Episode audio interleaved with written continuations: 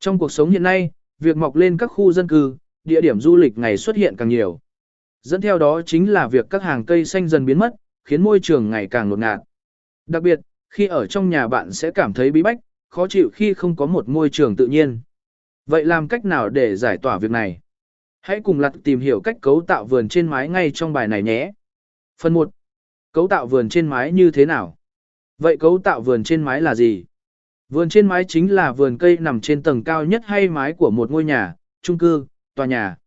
Vườn trên mái ở Việt Nam thường có cấu tạo gồm 3 lớp. Lớp đầu tiên là lớp bê tông. Lớp này hay còn được gọi là sàn bê tông tầng thượng của nhà. Lớp tờ thứ nhì là vi trôn nở dê tờ hờ âm mở san nở ma y thường được sơn chống thấm, ngăn ngừa ẩm mốc khi mùa mưa đến. Khi sơn lớp này nên sử dụng những sản phẩm của thương hiệu sơn uy tín. Lớp cuối cùng chính là lớp lưu không. Lớp này được xem là lớp thoa tờ nửa cờ, hay trung gian thông minh. Đối với lớp này, hiện nay người ta thường tạo lập bằng cách giải đá, sỏi trên bề mặt. Điều này sẽ giúp giảm hiện tượng sói mòn đất vào mùa mưa. Phần 2. Cấu tạo vườn trên mái chuẩn Singapore gồm những yếu tố nào? Khác với Việt Nam, mái chuẩn Singapore bao gồm từ 8 đến 9 lớp. Cơ bản, bao gồm các lớp như lớp nền của mái nhà hoặc sân thượng. Lớp chống thấm cũng thường được sử dụng bằng sơn chất lượng 4 trong 1 như tại Việt Nam. Vật liệu chống úng, thoát nước, hay cơ bản là nhựa cứng, giúp chịu tải trọng lớn.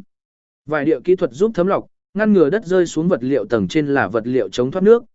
Điểm đặc biệt ở Singapore chính là sử dụng lớp cát, giúp lấp đầy những chỗ trống không cần thiết.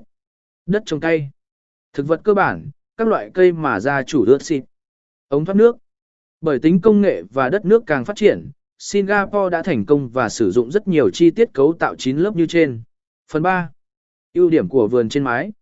Vườn trên mái giúp ngôi nhà của bạn thoáng mát và tràn đầy không khí thiên nhiên. Đây còn là cách giúp thoát nước nhanh mỗi khi mùa mưa đến.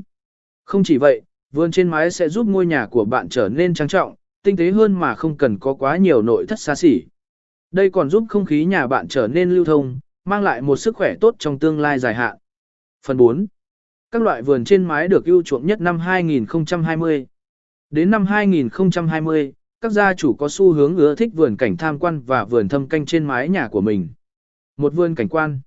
Với cách bố trí vật liệu, dụng cụ và ánh sáng, nhiều vườn cảnh quan sẽ đem đến thẩm mỹ cho ngôi nhà.